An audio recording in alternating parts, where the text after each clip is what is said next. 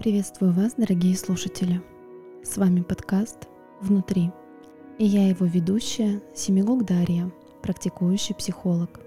Я работаю в интегративном подходе, что позволяет мне использовать эффективные техники, актуальные случаи. Я знаю, что многие боятся идти к психологу, потому что неизвестно, а что там, внутри, за закрытой дверью – мне пришла идея создать этот подкаст, чтобы каждый интересующийся мог оказаться в центре психотерапевтического процесса. Главная героиня подкаста – моя клиентка, которая отважно согласилась участвовать в проекте. Шесть выпусков мы будем записывать процесс психотерапевтической работы таким, какой он есть на самом деле. Вы сможете наблюдать, получится ли у нас решить заявленную проблему – оценить, насколько эффективна психотерапевтическая работа.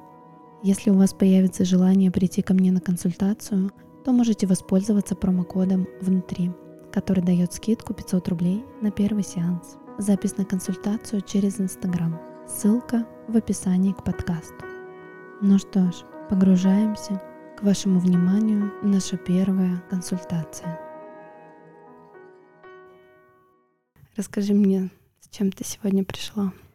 С чем я сегодня пришла? Я пришла сама собой.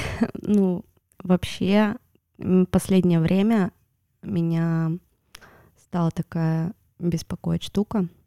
Я одна, у меня двое детей, и мне уже там не 20 лет. И чем дальше я иду, а, во-первых, тем больше у меня будет а, требований к какому-то будущему партнеру, и тем меньше шансов будет на то, что а, рядом со мной будет человек, который мне подойдет. Вот это такое, наверное, первое. А второе, так как в моей жизни было не очень много отношений, а, я, у меня есть боязнь близости. То есть для того, чтобы перейти на какой-то там следующий уровень или даже вообще минимально там начать с кем-то общаться, флиртовать, как-то взаимодействовать, или даже просто, если это будет секс, я понимаю, что типа я к этому не готова. Ну, то есть какие-то вот эти вот блоки, что ли, я, которые сама себе там стены вокруг себя возвела, и никого там к себе не приближаю, и никогда не отвечаю э, обратной какой-то связью. Ты можешь описать это состояние? Ну вот на уровне чувств. Как понимаешь, что ты чувствуешь, когда описываешь свою проблему? Слушай, какое-то, возможно, внутреннее смущение, с одной стороны, а с другой, думаю, иногда, может, я типа просто загоняюсь, и там, так как у меня не так давно закончились мои последние отношения, так достаточно травматично для меня, и как будто бы я придумываю оправдание себе, что ли. Типа, я не вступлю никогда в новые отношения или никого у меня не будет. Все время как бы оглядываюсь назад, еще идеализирую прошлого партнера, да, что вот он был такой идеальный, там подходил мне там так, так, так, так, так, и такого человека типа, больше вообще никогда не будет. Я слышу, ты говоришь о смущении. Попробуй прислушаться к себе, где в теле находится смущение. Наверное, где-то между горлом и грудью. Где-то вот в этом месте. И что в той проблеме, которую ты описываешь, тебя больше всего смущает? Как ты это понимаешь? Типа меня смущает само осознание, что вообще у меня есть э, такие мысли. То есть, когда я с кем-то делюсь этим, то все говорят, ну, типа, перестань, ну, это такого не будет никогда да просто тебе надо этот этап пережить, типа вот тяжелое такое расставание, и у тебя не такой был большой опыт отношений, ты просто загоняешься. И я типа даже смущаюсь об этом говорить, а как это? Ну, типа, я вот так чувствую. Mm-hmm. Вот. И ты делишься с другими, они как будто бы, знаешь, типа, обесценивают. Вот. Но несмотря на то, что все эти люди, с кем я там делюсь своими переживаниями, это только там мои самые близкие друзья, это два-три человека — которые очень меня поддерживают, несмотря на это. И все равно, конечно, говорят, да, все будет хорошо, ты там не переживай, это, да, ну реально просто такой период. А иногда тебе не хочется, чтобы тебе сказали, типа, все будет хорошо. Тебе хочется, чтобы тебе сказали, там, я тебя понимаю. То, что ты чувствуешь, это нормально. В любом случае, любое чувство, которое у тебя возникает. И часто люди обесценивают, потому что самим трудно сталкиваться с тем, что ты говоришь. Вот. И чтобы как-то преуменьшить значимость того, что слышат, особенно если это задевает, то начинают обесценивать.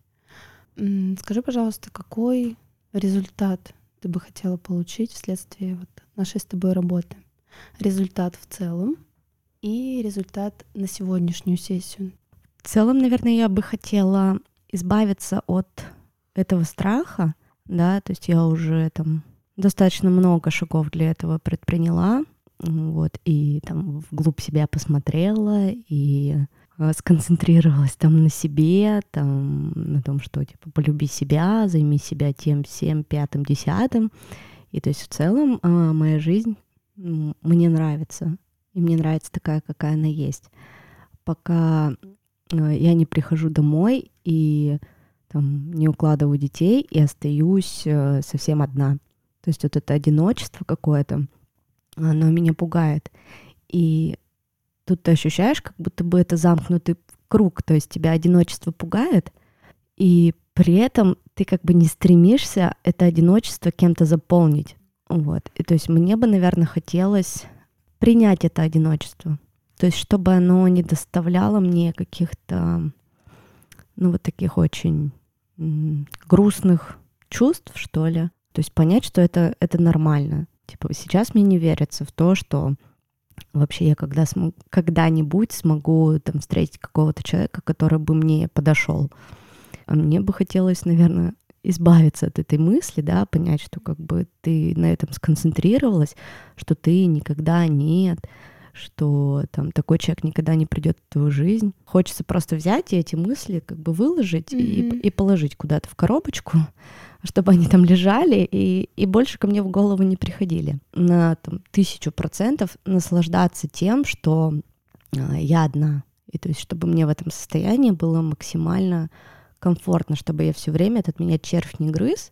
Потому что, по сути, оглядываясь назад, я поняла, что я никогда в жизни не была одна. И я прекрасно понимаю, почему мне так сложно, да, дается там этот период жизни.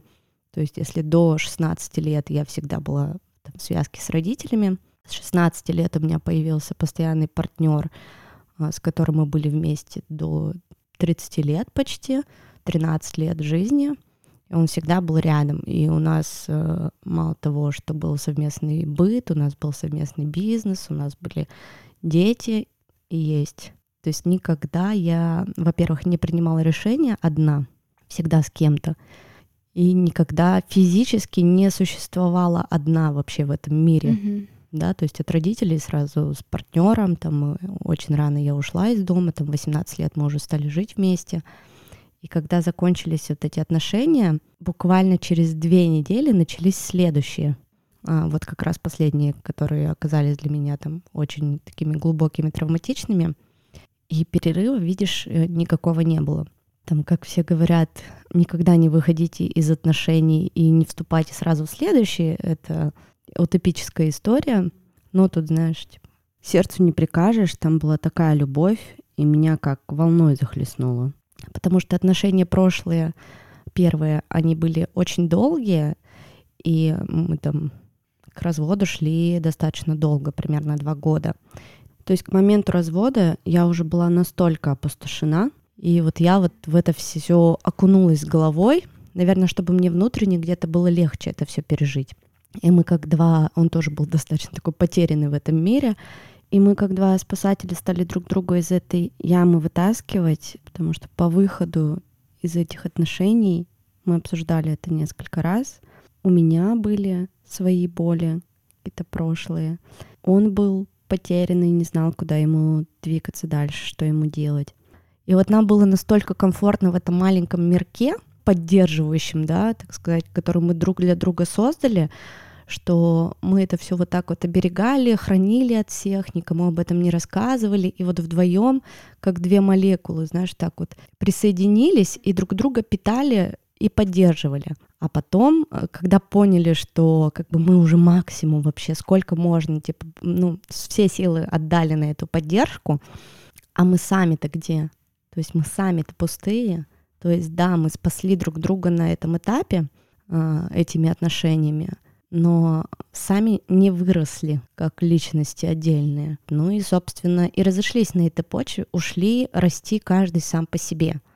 И от этой сессии, наверное, понять, куда двигаться дальше, да, понять, какие э, шаги предпринимать, да, возможно, во время как раз этого разговора мы поймем, там и я пойму в частности, то что мне делать дальше, то есть какие, какие шаги предпринимать, э, чтобы прийти вот как раз в ту точку, которая будет после завершения э, нашей работы, да, после завершения этих сессий, то есть в точку какой-то полного принятия себя одинокой или не боязни выйти на улицу и улыбнуться какому-то мужчине, ответить кому-то в Тиндере или там, не знаешь, бесконечно там комментирует мои сторис, там разные мужчины, разные парни, а я, я даже никому не отвечаю. Ну, чтобы не завязывался диалог дальнейший.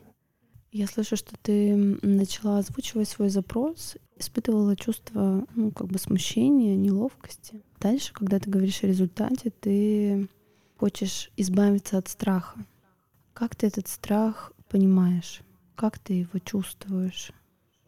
Вот все вопросы про чувства, они, кстати, для меня самые такие, наверное, сложные.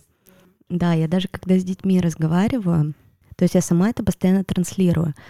Когда у них что-то происходит, или они находятся в какой-то злости, агрессии, я всегда спрашиваю их, а что ты чувствуешь? То есть не что случилось, а что ты чувствуешь в этот момент, что вызвало такие эмоции. И спросить-то я могу, а сама не могу ответить «да». Я слышу, что ситуация контакта с мужчиной. Вот что такое происходит в этом контакте, что тебе становится страшно. Что он говорит? Возможно, он еще ничего не успел сказать, а у тебя пришла какая-то мысль, какая-то картинка, что будет вот так-то. Да, наверное, у меня сразу приходит картинка, что да я знаю, как там все будет. Да, не верю в то, что будет э, ну, грубо говоря, хэппи-энд. Хэппи-энд там для каждого свой, для кого-то там э, да, жили вместе долго и счастливо, умерли в один день. Для меня это немножко другое. То есть у меня сразу такие страхи возникают. А понравится он детям? типа это мой самый большой... А как дети на это отреагируют? А страх тогда какой? То есть ты не веришь, что понравится, а страх, что дети как отреагируют? Вот прям посмотри туда. Да, что как бы негативно, mm-hmm. Еще. потому что я даже знаю, почему это возникает, потому что у меня в детстве было так же. Да, у меня там был папа отдельно, и была мама с отчимом, и там была такая ситуация, что мама ушла от папы, папа находился, а, вот ему уже 56 лет, и он до сих пор один. Он постоянно говорит такую фразу, что я, я никогда не женюсь, там до вось... у него появилась девушка первый раз, о которой я узнала, мне было 18 лет. То есть до этого я приезжала к нему каждые выходные. У него не было ни зубных щеток, э, там, ни женских шампуней. Он сам без волос. Вот. И он меня всячески от этого оберегал и постоянно эту мысль транслировал. Ты для меня всегда на первом месте. Я там думаю о твоих чувствах я не хочу, там, вот еще придет какая-то женщина, да зачем нам это нужно? У него часто, да, такая фраза была, что я всю свою жизнь посвящаю тебе. Ты мой там самый дорогой человек, и типа кроме тебя вообще ничего не важно. И потом, когда появились э, девочки, его внучки, э, соответственно, он разделил это внимание на три части и стал говорить, что вы там у меня самое дорогое, и вообще никто мне не нужен. И, по сути, вот ему 56 лет, и он полностью э, в нас. Угу. Я немножко верну тебя. Мы разговаривали про страх, и ты начала говорить о той картинке, которую ты себе рисуешь а, в начале отношений, да, при в контакте mm с мужчиной. И ты пришла к картинке, что твои дети его не примут, да, как-то негативно отнесутся к его появлению в твоей жизни. mm И от этого ты перешла к истории про папу, маму и отчима. Ты в этой истории какую роль выполняешь? Ты та, которой было трудно принять отчима, ты поэтому туда вернулась? Да, именно из-за этого, то есть я... Как ты себя тогда чувствовала? О, слушай, для меня это было очень сложно. Мне было три года, когда они разошлись. То есть сейчас я смотрю, там моей младшей дочке 4 года, и я представляю себя, там, и вспоминаю, там, что мама потом пересказывала, как я себя вела. Типа я не представляю, что это возможно в таком возрасте, потому что я была очень агрессивным ребенком. То есть, во-первых, это было, была вся ситуация, ну, такой достаточно неприятный, даже грязный, я бы сказала, потому что они все работали вместе, и тут мама уходит к отчиму, и все вот это вот еще в рабочем контексте, э, со скандалами, там, с дележкой, с пележкой. И я, конечно, на тот момент вот таким маленьким ребенком, который по сути, знаешь, такой чистый пришел в этот мир, он еще ничем не испорчен, а тебе уже надо выбирать, и ты как бы это все видишь, всю эту грязь, там, всю, все вот эти скандалы, конечно, выбираешь э, того человека, который тебе ближе, да, то есть я всегда была на папиной стороне, а отчима всегда воспринимала как злодея, что ли. А маму? А на маму у меня всегда была в детстве очень сильная обида. Про что это обида? Про то, что она не смогла быть, не сохранила семью. Я слышу, что у тебя в этом месте немножко дрожит голос. У меня все такие как бы, да, семейные темы, они прям я когда начинаю туда копать и все это доставать, меня это все. Похоже, что здесь очень много чувств. Да. Давай продолжим. Я ни в коем случае тебя здесь не терплю, потому что это одна из главных целей психотерапии — отреагировать чувства в тех местах, где было больно. Почему важно отреагировать сейчас? Потому что тогда, когда тебе было три года, ты испытывала столько боли, обиды, злости, что твоя психика не выдерживала такого объема. Ты просто была не в состоянии это переварить. Сейчас, будучи взрослой и ресурсной, ты возвращаешься туда, смотришь на все эти упакованные, законсервированные чувства и можешь их отреагировать. И тогда они уже тебя не разрушают внутри, не разъедают. Потому что каждый раз, начиная какие-то отношения, ты сталкиваешься с вот этим вот внутренним комком. Твой страх защищал тебя от того, чтобы ты заново с этим сталкивалась. То есть смотри, как мы смотрим сейчас, да, твою ситуацию, реальность, говорим о страхе, и тебя тут же, ну, как бы отбрасывает в прошлое, в тот момент, где тебе было вот так. Поэтому я не хочу тебя здесь торопить, а наоборот сделать на этом акцент. Про что твои слезы? Слушай, я, конечно, много думала об этом. Э, там делала всякие разные практики, практики прощения мамы, практики прощения папы. В общем, не знаю, насколько Сейчас это было сразу да, прокомментирую про, про практики прощения. А, я недавно у своего психотерапевта была, и она так говорит, такая резкая популяризация истории с прощением, ну, она имеет свои последствия, потому что мы так стремимся простить, пропускаем предыдущие этапы чувствования, проживания боли — это агрессия, депрессия, потом опять агрессия, опять депрессия, да, и вот ты немножечко в этом варишься, варишься, отреагируешь это все, и только потом принятие и прощение. А мы такие, так все, я сейчас радикально всех прощу и в результате не досвобождается рана. Это вот как у стоматолога. Вот не дочистили зуб, и он снова начинает, снова, ну, как бы болеет, нарывать и так далее. Вот здесь то же самое, что ты немножечко рано начала прощать. Поэтому mm-hmm. мы сейчас как бы назад разворачиваемся. Типа захотела несколько, на несколько шагов вперед перепрыгнуть да, и заполировать, да. и типа и вот, закрыть все. правильно. Я же сделала. зацементировать, забетонировать и вообще спрятать от себя, не поставить никаких опознавательных знаков, что здесь есть вот боль.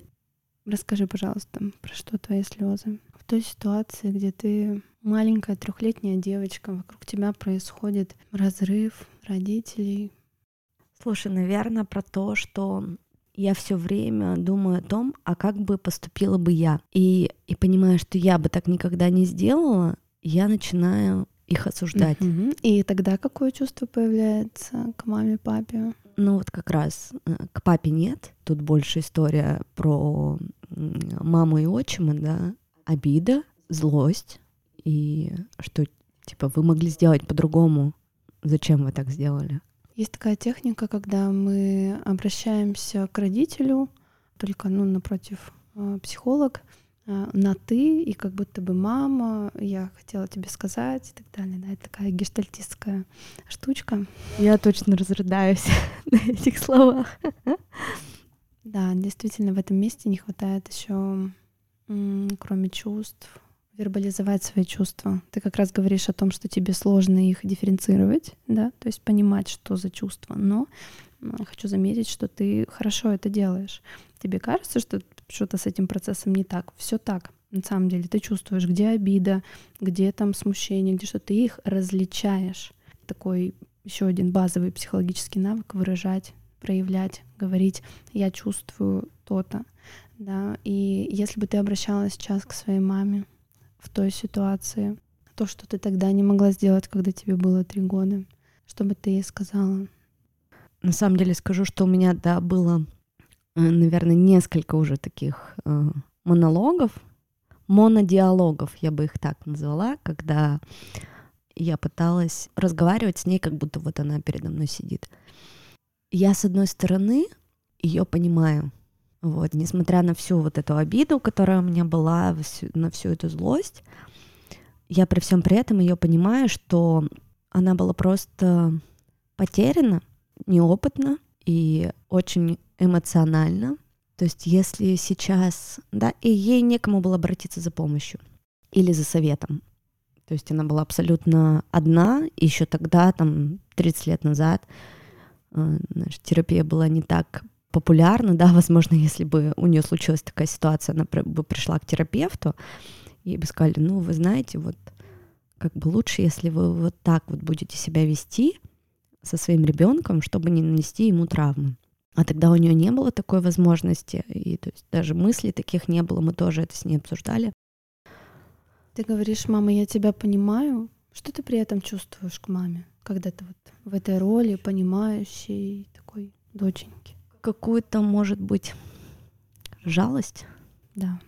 Это жалость, и если говорить о стадиях проживания чувств, то ты находишься на стадии торга, когда я ну, отговариваю себя, что да нет, все в порядке, вот, мне жалко маму, и главное ключевое чувство здесь это жалость. Жалость, как ты думаешь, кого в этой ситуации ты не выбираешь? Себя. Пока ты жалеешь маму, ты, ну, как будто бы обесцениваешь свои чувства, Да, и меняюсь с ней как будто бы ролями. и ты находишься в роли старшего, взрослого, понимающего маминой мамы или Да-да-да. маминого папы. Мгм. И мы часто застреваем действительно на этой стадии, что, мол, все, все, все, я уже все понимаю, все нормально, я уже выросла, да, что там копаться вообще? Я даже понимаю, что я сейчас общаюсь с ней, очень часто нахожусь в позиции сверху, позиции родителя, более какого-то мудрого в каких-то моментах, где-то более успешного, что ли, я бы так сказала, и какого-то что-то типа наставника. И я пытаюсь все время от этой роли избавиться. Да, то есть я понимаю, что типа мне эта роль не подходит, а она сама очень ей удобна в этой позиции. Да, когда у нее есть кто-то, с кем она может посоветоваться, кому она может излить душу. И я на самом деле, когда поняла, как мне от этого избавиться, то есть мне это не нравится, я сократила с ней общение до минимума. То есть мы общаемся посредством, знаешь, она смотрит мои сторис, и если я один день сторис не выкладываю, она мне пишет, у тебя все нормально? Я пишу, да, у меня все нормально. Вот. И там очень редко пересекаемся пару раз э, в месяц там, на каких-то семейных мероприятиях. А так, ты знаешь, нет такого. Там, привет, мам, каждый день звоните, как у тебя дела?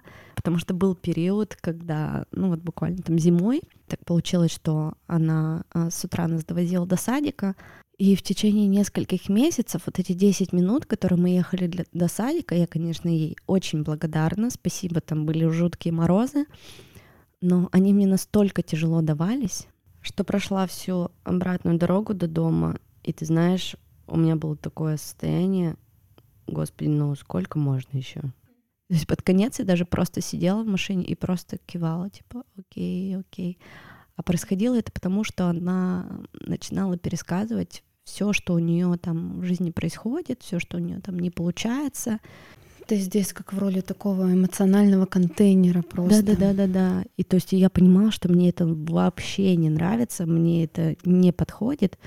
И как бы и сказать, что мам, так это типа прекрати, ну, вроде, знаешь, не можешь. Потому что до стадии злости еще не доползли. Да, но то, что вот как бы было в моих силах ограничить общение до минимума, это у меня получилось, и на самом деле прям вот при таком совсем-совсем нейтральном общении мне с ней комфортно. Ну, то есть, когда я вижу ее там один раз в месяц. Есть еще одна глобальная такая психотерапевтическая задача — это перестроить внутренние отношения с родителем. То есть, да, мы можем дистанцироваться, мы можем улететь хоть на Луну, но часто внутренний мамин интроект, папин, да, вот эти фигуры внутренних родителей, если ты там все еще находишься сверху, а с точки зрения семейной системной психотерапии, когда ребенок находится над родителями, это одновременно очень тяжелая позиция, то есть эмоционально ты находишься не на своем месте.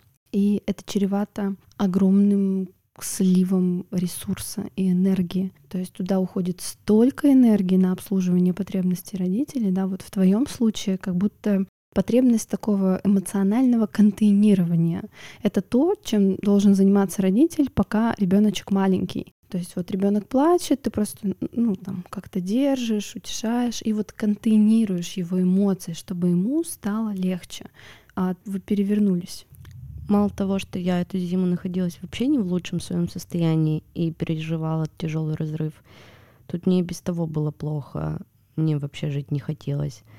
Тут у меня еще двое детей, которыми я полностью на 99% почти занимаюсь сама. И тут еще мама. Есть еще один момент, который ну, мы часто не замечаем, не хотим туда смотреть. Место в семейной системе, как бы оно нам не было неудобно, некомфортно, да, ты говоришь, что ты хочешь оттуда выйти, перестать, там, так себя вести по отношению к маме. Часто это не получается, потому что не смотрим в выгоды, в то, чем тебе это место в семейной системе удобно. Почему тебе так важно быть на месте мамы для своей мамы. Может быть, это мои какие-то, знаешь, э, амбиции, что ли, такие, что я вообще всесильная, тут сейчас все вопросы порешаю за всех, потому что сейчас вот ты меня спросила про это, и я вспомнила такую ситуацию. Я работала три года на одном месте работы, и я вот там была самая старшая. Все были младше меня, была большая команда, и все в шутку меня называли мама. Ну, типа, сейчас мама придет, она все порешает. Там, привет, мам. Очень даже не шутка, судя по всему. Да, да. И то есть мы как бы это воспринимали все. Мама там вот этого места, да, мама там нашей работы. И вот и на маме тут все держится, а мы вот ее как почечки. Ну, знаешь, как дерево, да, ветка и почки. И там каждая почка, когда отрывалась, там кто-нибудь уходил из команды, для меня это было вообще трагедия. Это как будто бы я там ребенка теряла. То есть у нас была такая очень сильная эмоциональная связь. Как ты себя чувствовала? Типа я себя чувствовала комфортно. Комфортно и еще какой? Я тогда какая? Сильная. Сильная еще. Основательная, как это опора, что ли, не знаю, для всех. Ну вот как раз вот это какое-то дерево, на котором все ветки растут, и как бы все от этого дерева питаются, и все к нему пытаются прирасти. И и вырасти за счет него. И то есть я на самом деле думаю, что я на протяжении вот этих трех э, последних лет, я к вечеру, у меня каждый день вечером было такое состояние, что я приходила домой, укладывала детей спать, и такая, типа, все, господи, неужели я просто лежу и никого нет, потому что я была настолько эмоционально истощена, это еще была такая сфера общепита, где ты мало того, что ты вот этим как бы детям а, даешь свою энергию, да, своим сотрудникам, ты еще кучу энергии отдаешь гостям, да, потому что у нас была такая атмосфера, и, и на самом деле все, когда приходили, говорят, мы заходим, и такое ощущение, что ты просто вокруг тебя свет, и ты тут все озаряешь, и все движется, и все работает, и все как будто бы, вот, знаешь, весь мир вокруг тебя крутится. И еще тогда ты какая? Когда весь мир вокруг меня. Какая? Звезда? Звезда. Солнце. Ну, мне так приходит в голову потребность в власти. Как тебе откликается, нет? Я думаю, что да, есть тут что-то такое. Наверное. Ну, то есть мне все время это как-то... Это вроде бы вписывалось э, как-то органично, при том, что я себя не чувствовала, знаешь, там, выше их, сильнее, умнее. Я чувствовала свою силу в том, что типа я всегда считала, что моя сильная сторона, что я могу вокруг себя собрать классную команду, чтобы все работали. И то есть моя была сила именно в том, как я ее чувствовала, что я притягиваю к себе людей и объединяю их какой-то общей целью. Но именно про какую-то вот власть, что вот я тут вами порабощаю, типа меня это всегда, знаешь, типа смущало. Но с другой стороны, если как бы глубже психологию, да, копнуть, как ты правильно говоришь, Власть же не про рабство. Да, то есть это же не про это совсем. Да, она про управление. Мы так демонизируем власть, да, да, да. да свою потребность у власти демонизируем и убираем ее в тень. Типа, не-не-не, я вообще не властный, мне не хочется никем управлять. А пока она в тени, она как бы сама накручивает реальность и поведение твое так, что порой удивляешься, кто это сделал вообще. А мы так ее сейчас выводим на свет и смотрим то, что действительно позиция в семейной системе, я так возвращаю, откуда у тебя mm-hmm. эта динамика, да, то есть занимая место родителя для своих родителей, там тяжело правда, и ты даже говоришь, что как тебе было тяжело после твоей работы, то есть ты буквально валилась с ног, без сил, потому что очень большое количество людей кормишь своей энергией. Но кроме этой тяжести, ну, как бы есть еще там черная половинка и белая половинка. И все-таки есть потребности, которые удовлетворялись при этом. Иначе место в семейной системе такое бы не занималось. То есть все, что мы делаем, в какой бы мы жопе ни находились, в этой жопе нам чем-то выгодно, уютненько, тепло. И вот если честно себе признаваться в том месте, где мне тяжело, больно, чем мне там еще все-таки хорошо, то, ну, тогда уже как-то можно с этим что-то делать. А когда вот тотально отрицается потребность, которая на самом деле удовлетворяется, то как бы шанса выйти оттуда нету. Вот, потому что ты так держишься за эту потребность, чтобы отпустить ручки с этого места в семейной системе. Нужно эту потребность, вот ее сначала увидеть и перенаправить на другое место, где ты можешь удовлетворять свою потребность в том, что ты сильная, там, властная звезда. Как ты думаешь? Где бы ты могла удовлетворять эту свою потребность? Слушай, ну как раз вот, видимо, э, то, к чему я пришла, это и закрывает мои потребности. По сути, то, чем я занимаюсь, мне теперь не нужна команда, которая всегда рядом. Да, команда есть, но она работает дистанционно, мы не привязаны друг к другу, каждый сам по себе мне не нужно никого особо контролировать, да, то есть установил какой-то дедлайн, все, мы выдерживаем э, дистанцию, э, с кем-то мы э, близко дружим, там еще из прошлых отношений, но дистанция достаточно большая. И вот здесь я понимаю, что я могу реализовывать свои амбиции, наверное, на 100%, потому что вот это вот признание, которое я получаю, оно как раз мне помогает двигаться дальше, да, и, и развиваться. А тут, с другой стороны, ты знаешь, у меня была такая штука, что мне было всегда очень важно мнение со стороны, и мне всегда было очень важно, чтобы мне постоянно об этом говорили. То есть, э, чтобы, знаешь, мне бесконечно говорили, ты такая красивая, ты самая лучшая, да ты так прекрасно это сделала, да я тебя так сильно люблю, ну, то есть и постоянно, постоянно меня вот этим питали. Mm-hmm. И я поняла, почему это. Потому что я сама не могу себе этого сказать. То есть у меня нет этой внутренней точки опоры, на которую я могу опереться, да, и почувствовать, э, что-то сделать и сказать, какая я классная, я себя вообще так люблю. А я, да, что-то сделала и такая, так, ну скажите, что я классная. Последнее, когда я вот это считала, что это со мной происходит, это произошло несколько месяцев назад, я такая, Я такая, э, блин, это, это мне не подходит. Мне надо срочно взращивать вот этот вот скелет. И начала копаться в этом, это изучать. Откуда вообще это произошло? Почему мне так это важно? Ну, опять детство вернулось. Да. Что меня И снова здравствуйте. да, не дохвалили, не долюбили, где-то там не обласкали. И с мамой я тоже по этому поводу разговаривала. И что ты чувствуешь сейчас к маме, когда говоришь о том, что тебя не дохвалили, не долюбили, не доласкали? Слушай, ну вот как раз, наверное, вот эта вот жалость, Снова к маме жалость. то есть в ней этого не было, Слушай, а в месте, где тебе не хватило, вот ты снова думаешь о ней. Мгм. Я думаю, это очень сильно отражается еще и на твоих партнерских отношениях. Я так буду немножко Мгм. Вкручивать в то, о чем мы говорим, твой запрос. Возможно, есть такой, я не знаю, ты подтвердишь или нет, есть чрезмерное погружение в потребности партнера, как будто он так важен, и я смотрю на то, что он хочет, и, ну, как бы стараюсь это удовлетворить, и немножечко отхожу от себя, могу чем-то пожертвовать, могу отключиться от своих потребностей и совсем туда рухнуть, утонуть в отношениях. Бывает? Киваешь вроде. Да, было, было такое. Было. Мгм. Потому что вот прям эта модель, когда я спрашиваю, а как тебе, когда тебе не дали? Ты такая, а маму жалко. Понимаешь?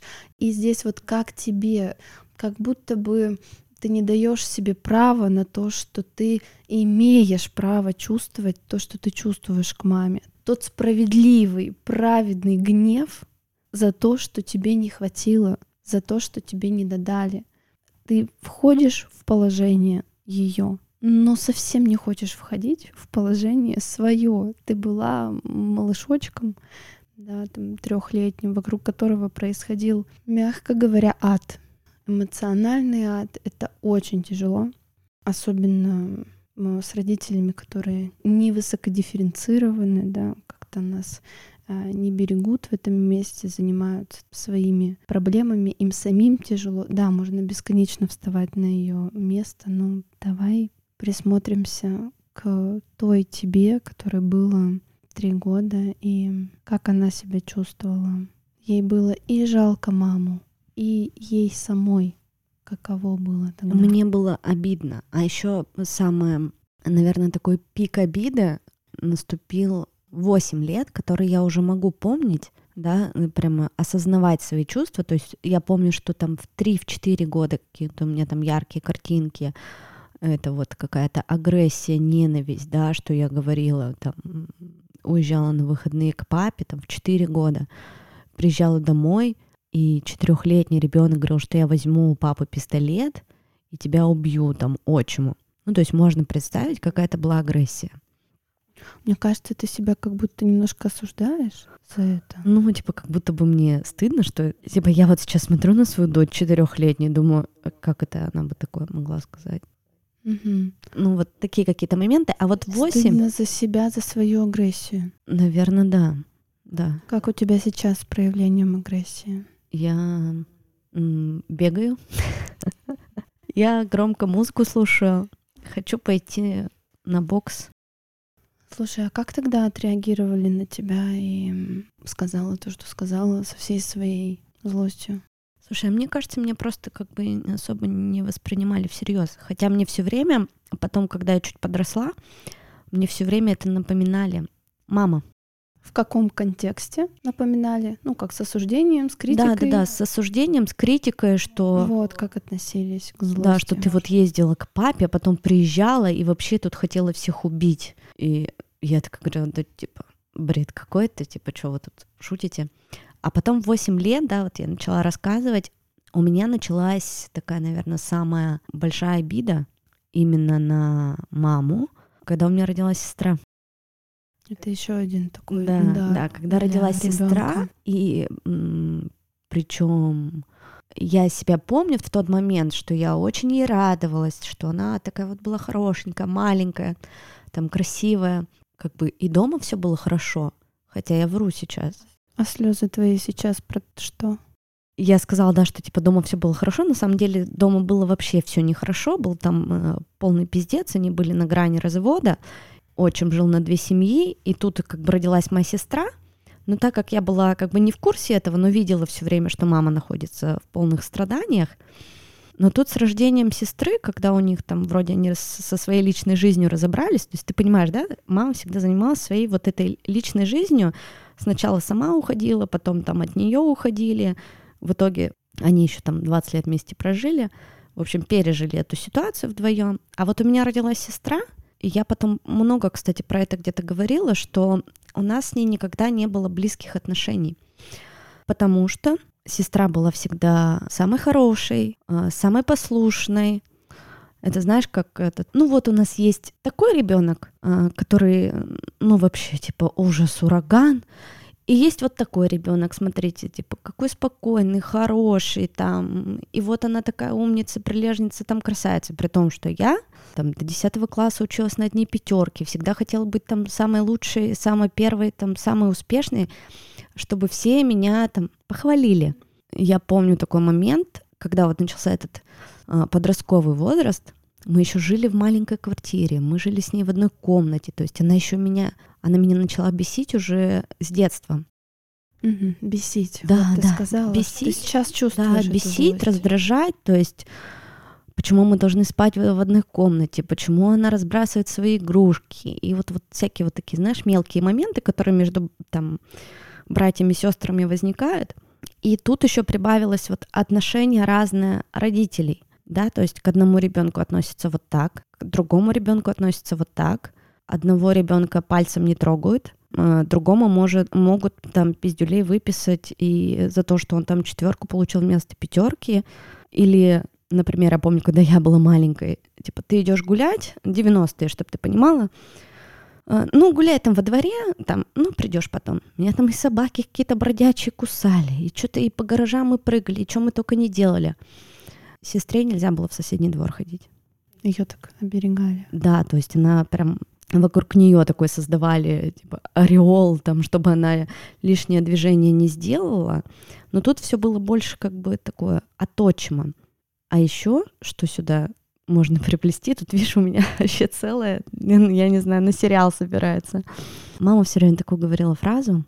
Вот мы вообще не ругаемся с папой, пока ты типа что-нибудь не накосячишь.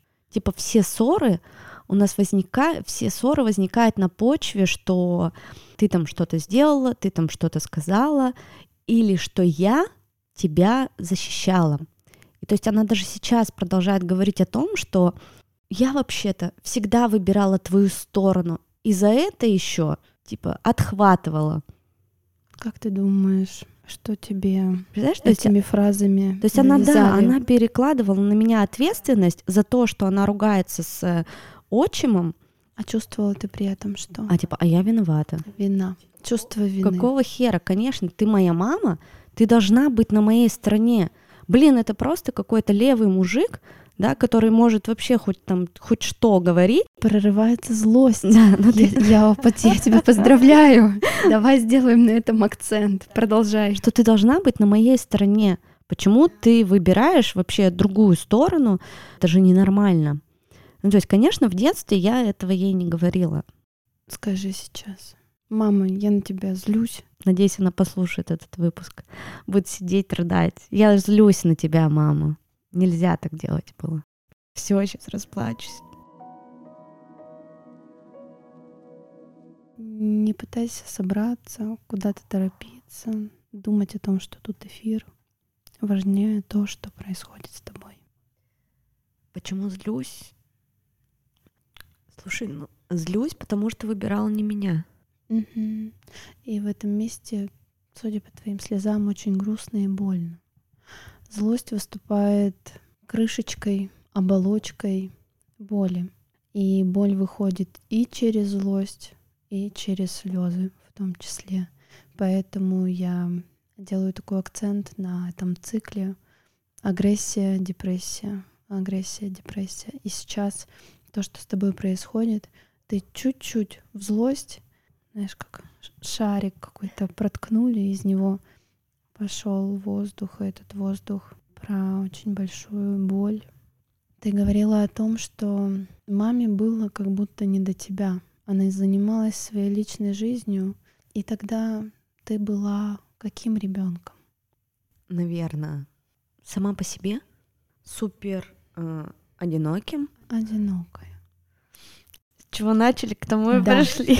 Именно. Хотела на это обратить твое внимание, что ты говорила вначале, что никогда не была одна, но при этом, несмотря на всех окружающих тебя людей, внутреннее очень большое чувство боли про свое одиночество, которое с тобой много-много лет. Этот страх вступать в отношения и одновременно стремление в них вступить, чтобы закрыть это одиночество. Но где-то внутри себя ты, ты знаешь, в этом и конфликт, что ты так туда стремишься, и одновременно так сильно страшно, что я снова буду в отношениях и все равно останусь одиноко. Одиноко даже в отношениях. Либо что меня как-то покинут, бросят, и тогда я снова столкнусь с этой своей болью. Ну, такой феномен, что партнеры приходят к нам для того, чтобы подсветить и отыграть с нами те чувства, к которым мы привыкли с детства. И если в детстве базовое наше самоощущение было про одиночество, покинутость, брошенность, чувство вины, то именно об эти мы играем с приходящим в нашу жизнь партнером, чтобы наконец-то травма и психика имела возможность исцелить себя. Я смотрела, пока я говорила, ты плачешь. Мне кажется, это еще остатки. Как ты слышишь то, что я говорю, что тебе отзывается про одиночество? Ну вот пока ты говорила, я как раз вспомнила свои последние отношения и проанализировала, почему мне после, когда они закончились, было настолько больно. Э, Как раз потому, что человек это все мне давал, а потом это закончилось. Как будто бы я нашла наконец-то ту самую идеальную маму, которая мне дала то, что не давала, Да, да. а тут раз. ее, ну, как будто мы забрали.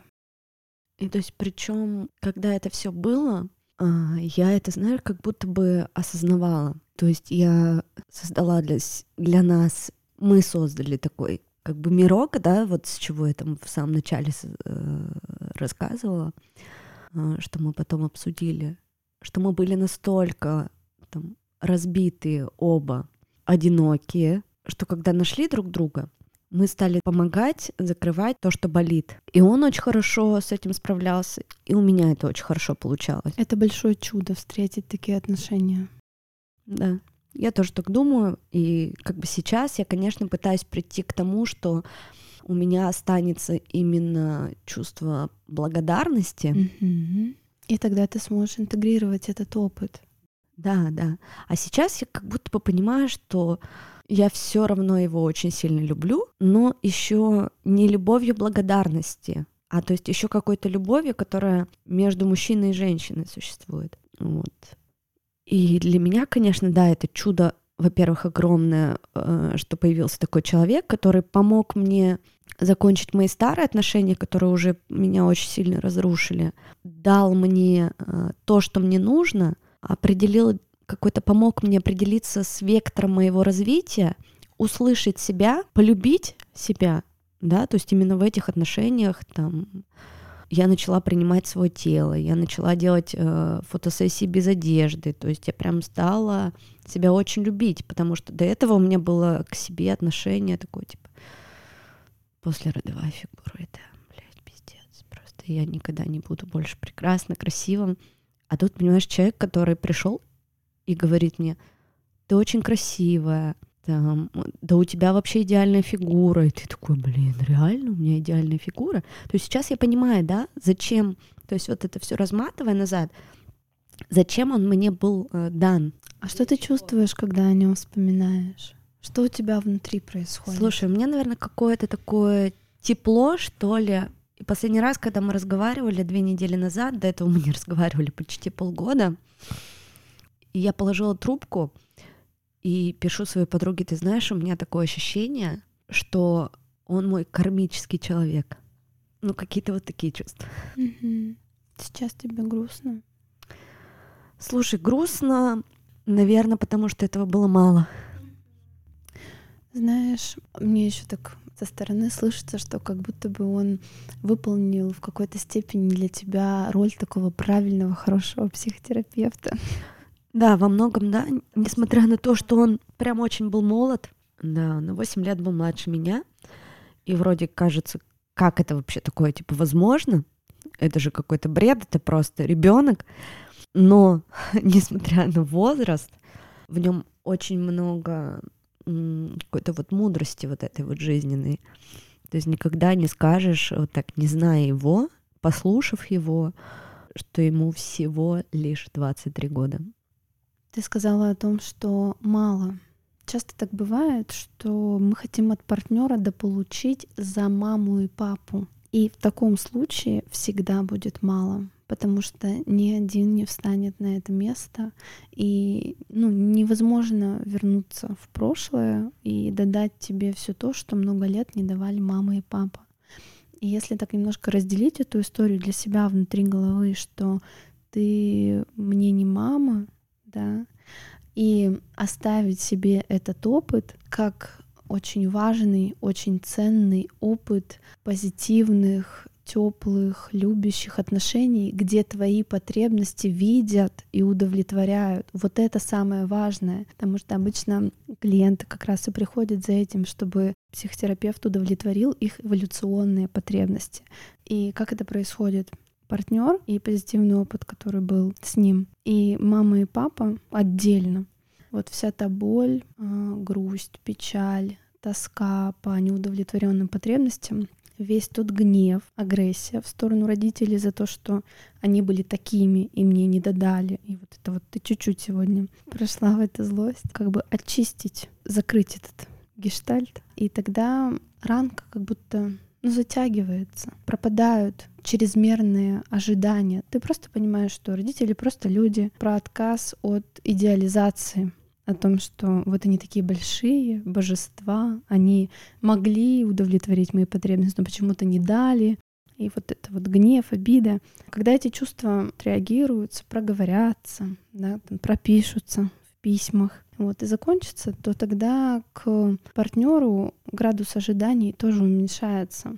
Тогда ты уже не идешь к нему с э, такой дырой и этой воронкой внутри, в которую, как в там в цунами или что там засасывает в себя, вот летит все, что можно и нельзя, и сливается вся энергия там партнера, это просто поглощаешь, поглощаешь, все равно мало, мало, мало, мало. Вот это мало как раз нам говорит о том, что ты пытаешься, что ну дай мне, дай мне за всех, пожалуйста, иначе я там а, умру. Нет, вот, вот это надо пережить, переработать, и тогда, вступая в отношения, у тебя уже нет таких требований, и ты способна видеть и то, что партнер может дать, и то, чего не может, и его сильные и слабые стороны, как раз более трезво, взросло, зрело смотреть на то, что есть на реальность, на то, какой он, и на то, какая ты, на то, какое взаимодействие ты хочешь, какого взаимодействия он хочет, и как-то так друг другу периодически что-то давать.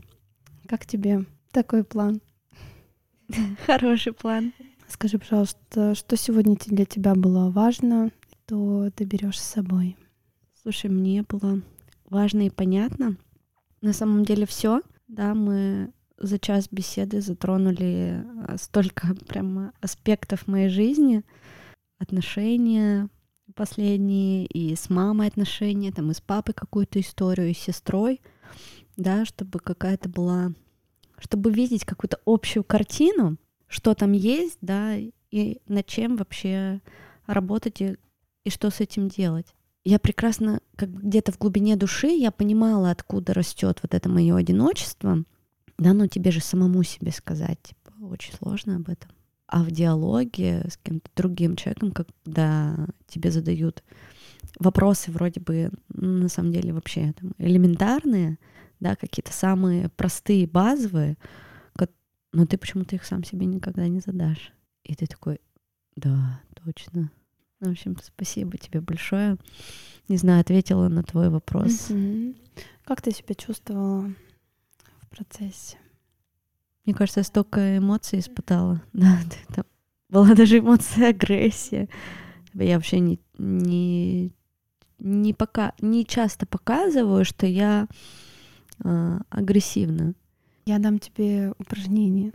Нужно сформировать таблицу, в которой ты будешь записывать свои негативные эмоции. Это у нас стыд, вина, злость, страх. В момент, когда ты поймаешь себя на эмоции какой-то, вот я сейчас злюсь, например, да, спросить у себя, какая ситуация вызвала эту эмоцию. Обратить внимание, связать эмоцию и ситуацию. Следующий вопрос. Какие мысли у меня возникают в этой ситуации? Исходя из чувств, мыслей и ситуации, что я делаю? То есть колоночка поведения. Что я сейчас делаю? Ну, например, я злюсь, разозлил меня человек, который нагрубил мне в очереди. Я думаю о том, какой он хам, и поведение. Я, например, бегу под Рамштайн. Это упражнение из когнитивно-поведенческой психотерапии. Оно помогает связать между собой базовые важнейшие процессы психики и научиться наблюдать за собой, заметить, как наши мысли влияют на чувства. Мы можем проследить определенные закономерности. Например, какое чувство чаще всего ты испытываешь, в каком себе не очень хочешь признаваться, а может быть какое-то чувство вообще скажешь, у меня его вообще нет. И тогда туда надо Я будет. бесстрашная. А, а, да, да, да. Я бесстрашная, сказала она, придя с запросом, как избавиться от страха вступать в отношения. Вот и подытожили. Да. Ой, смех. Ну, на сегодня спасибо тебе большое за твое доверие, за наш первый сеанс. Я благодарю вас, что прослушали до конца. Подписывайтесь на подкаст на Apple Podcast, Google Podcast, Яндекс Музыки и Castbox. Оставляйте свои отзывы и звезды. Нам будет очень приятно видеть вашу обратную связь. Записывайтесь ко мне на личную консультацию через Инстаграм. Промокод и ссылка в описании.